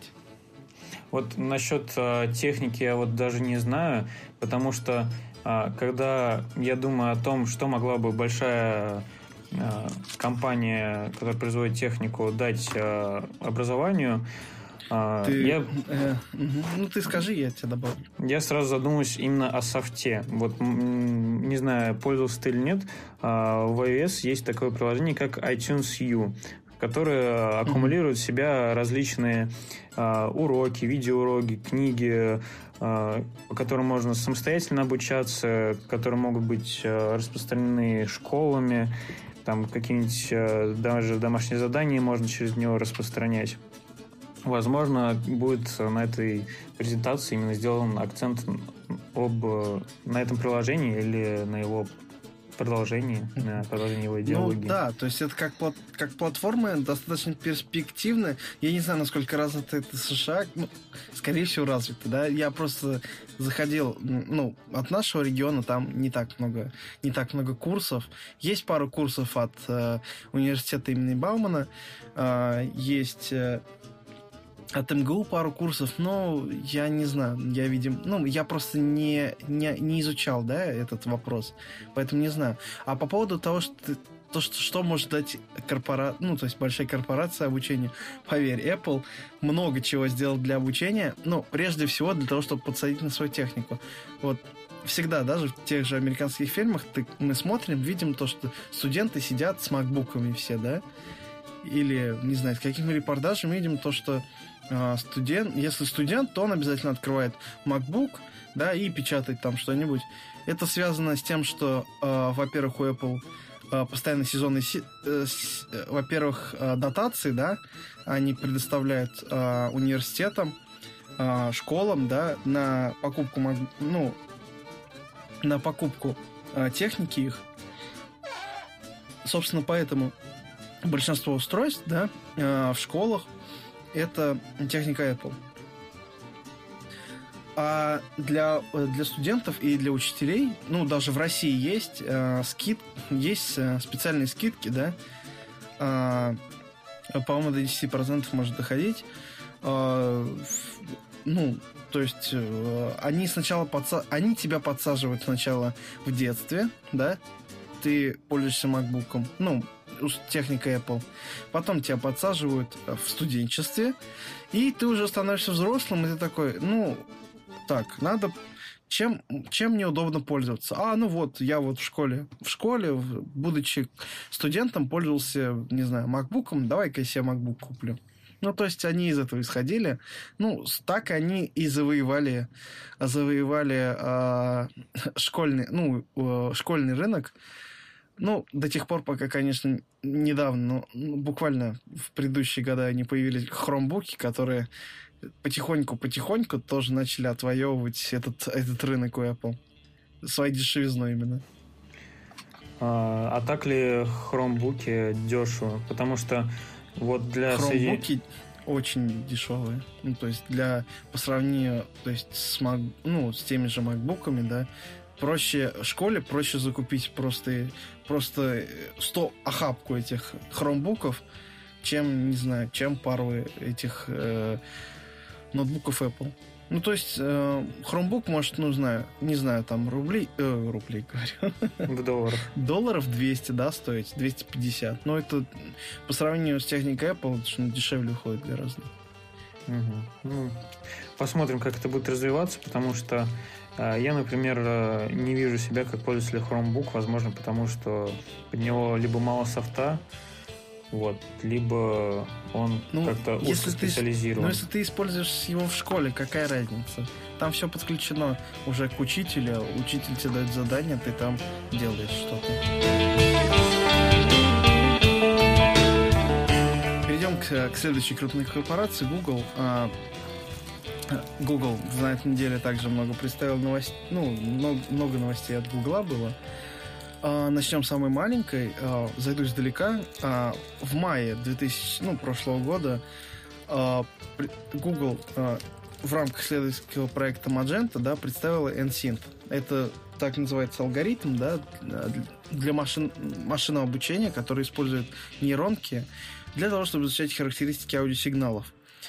А, то есть а, Э, данный, ну, данный алгоритм, значит, э, данную нейронку на обучали на, 300, на 300 тысяч инструментальных звуков, да, и теперь, э, э, и теперь вышло устройство, которое называется NSYNC Super, э, совместно, э, да, совместно с Google Creative Lab, э, который представляет из себя, ну, скажем так, э, как, как называется у, у диджеев это?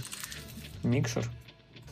Нет, нет. Ну, что, да, устройство, которое, да, который больше, больше похож на, диж, на диджейский пульт, но с сенсорным экраном, да.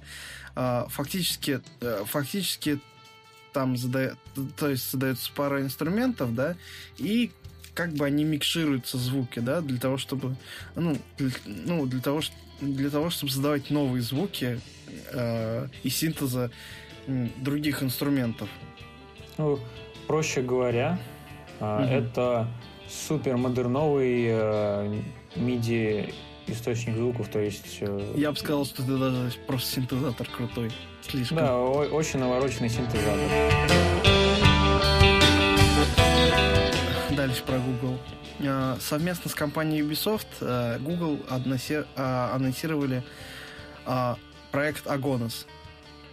Это, значит, open source проект для размещения э, и администрирования много, многопользовательских игровых э, серверов, да.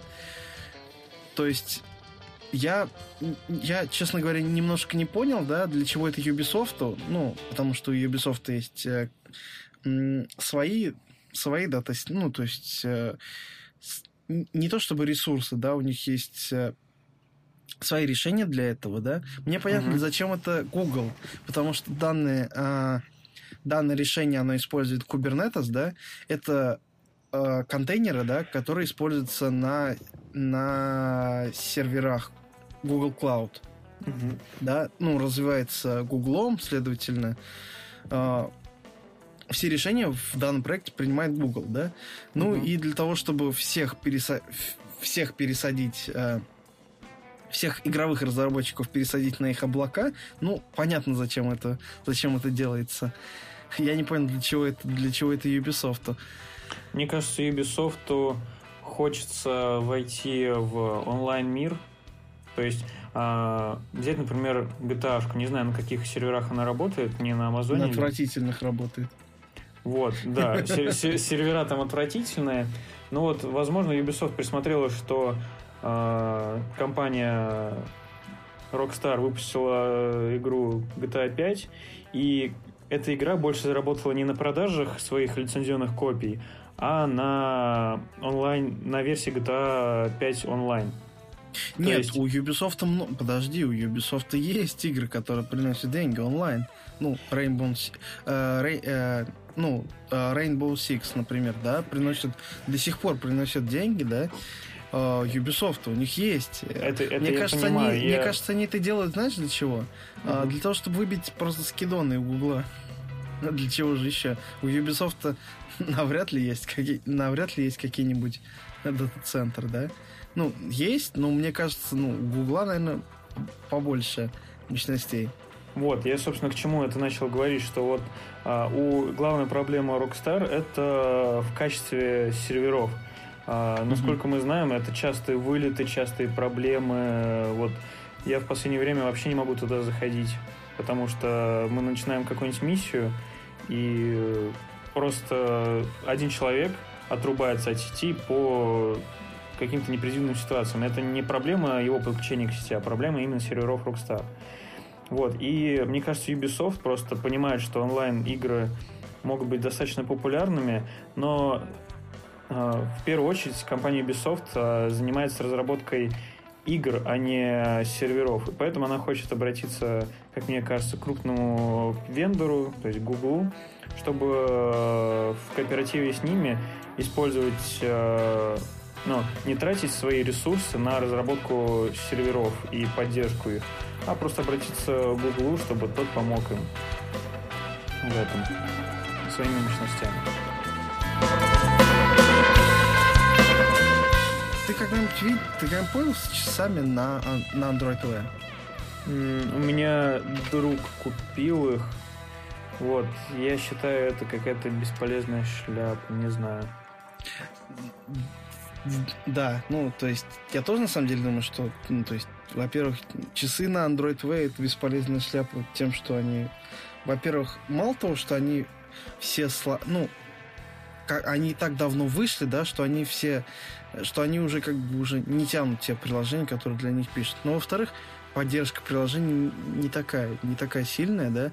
Собственно, поэтому Google решила сделать ребрендинг для для ну, для самой операционной системы и Android Wear теперь превратилась просто в Wear OS. Сделано это понятно зачем. Для того, чтобы перетащить пользователей iPhone на, на часы с Android Wear. Но самое, самое непонятное то, что часы где? Где часы?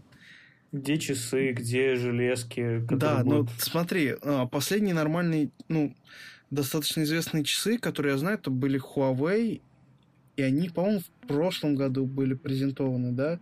Ну, то есть с тех пор никто, не, никто массовый, да, не, не, представ, не представляет часы, да. Угу.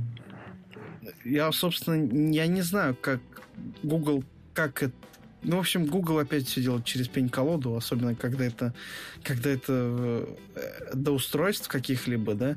Ну, где, например, все ждали референс от Google, да, ну, в виде Nexus, да, или Pixel Watch, да.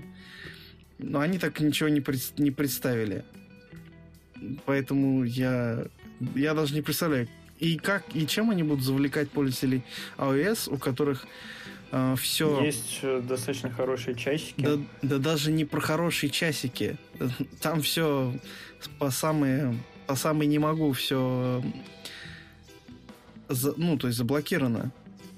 Ну, то есть вся, э, все API, э, то есть многие API недоступны, да. Это ведь нужно, а, чтобы все помимо... огорожено, да. Нужно, да, чтобы... все должно быть на уровне операционной системы. Нужно мало того, чтобы Apple предоставила данные и доступ к своим данным, к данным приложений, нужно, чтобы еще разработчики приложений писали приложения не просто там, например, на iPhone, на iPad. А, не все это пишут приложения для WatchOS. Но также ну... еще задумались о том, чтобы писать под э, часы на андроиде, которые должны работать от смартфона на iOS. То есть, мне кажется, ну, сейчас, самым главным сейчас... камнем преткновения будет э, именно разработчики приложений, которые просто не будут писать софт для еще одних часиков. Да, в принципе, и сейчас Android Wear ну, поддерживается кое-как на, на Google. Ой, на Google. На iOS, да. Э, наравне с, с теми же Gear э, Gear от Samsung. Но я хочу сказать, что Gear гораздо лучше поддерживается на iOS, чем, чем Android Wear на, да, на той же iOS. Mm-hmm. Ну, то есть, я не знаю, Google как-то делает все, как бы и хочет, но как бы им все равно. Ну, то есть, это так выглядит. Мне кажется, они просто пытаются угнаться за двумя зайцами. И нет акцента на разработке чего-либо, то есть нет очередности, хотим все и сразу. Да, все, все хотят прибыли. И говоря про прибыли, и говоря про прибыли, Google запретит рекламу криптовалют и ICO. Я, кор... я король, да, переходов? Ну, нормально. Google, э, да, Google запретит в своей сети, рекламной сети э, ну, рекламу криптовалют, ICO, бирж, криптокошельков а, с июня 2018 года. Также под ограничение попали бинарные опционы, да, финансовый инструмент с высоким риском, или которые предлагают все или ничего. Ну, грубо говоря, пирамиды. Угу. Ну, э, ну, потому что потому что они хотят обезопасить пользователей, да. Ну, точнее, они прежде всего они э, э, о своей репутации заботятся, да, как бы пользователи... Мне, мне кажется, и правильно они делают, потому что... Да, да, особенно всякие бинарные опционы, да, все это, это очень высоко, высоко рисковое дело, а учитывая, сколько мошенничеств сейчас по ICO, э, да, наверное, это все-таки правильная стратегия, то есть всем вот этим должны заинтересоваться люди, которые уже имеют какую-то хоть какую-то грамотность в этой сфере, да? А у нас так, ну, я не говорю про Европу, но в России у нас финансовая грамотность... Да не то, что в Европе, в люб... то есть везде много людей, у которых нет финансовой грамотности по биржам, да. Одно дело быть, э, уметь читать то, что у тебя в кредитном договоре написано, а другое это, ну, биржи, которые, не знаю, меняются каждые две секунды. Вот, я к тому, что если на Западе хотя бы народ более-менее финансово грамотный, хотя бы вот, чтобы прочитать свой кредитный договор, вот, потому что, например, в Штатах они ежегодно подают налоговые декларации, вот, и сами считают налоги, то есть у них это уже как бы в мозгу прописано, что нужно заботиться о своем бюджете, о своих деньгах. Вот, а у нас э, э не то что ICO, у нас даже вот этого понятия, как э, оставить себе там подушку безопасности нет. То есть люди вообще не задумываются о своих деньгах, о своих деньгах, они просто работают и, и работают, чтобы тратить. И не думают о своих доходах, расходах, об инвестициях и тому подобное. Ну, знаешь, кто-то думает. Вот, например, по, после, после новости, которые, ну, про запрет ICO и, ну, реклама ICO и криптовалют, российский предприним, предприниматель подал против Google иск на 2 миллиарда рублей. А, некий, э, э, некий, некий предприниматель Владимир Орехов э, подал, ну, то есть, иск против ООО Google, да, uh в качестве, ну, хочет получить компенсацию в 2 миллиарда рублей в качестве морального вреда, да, и требует снять запрет на рекламу криптовалют.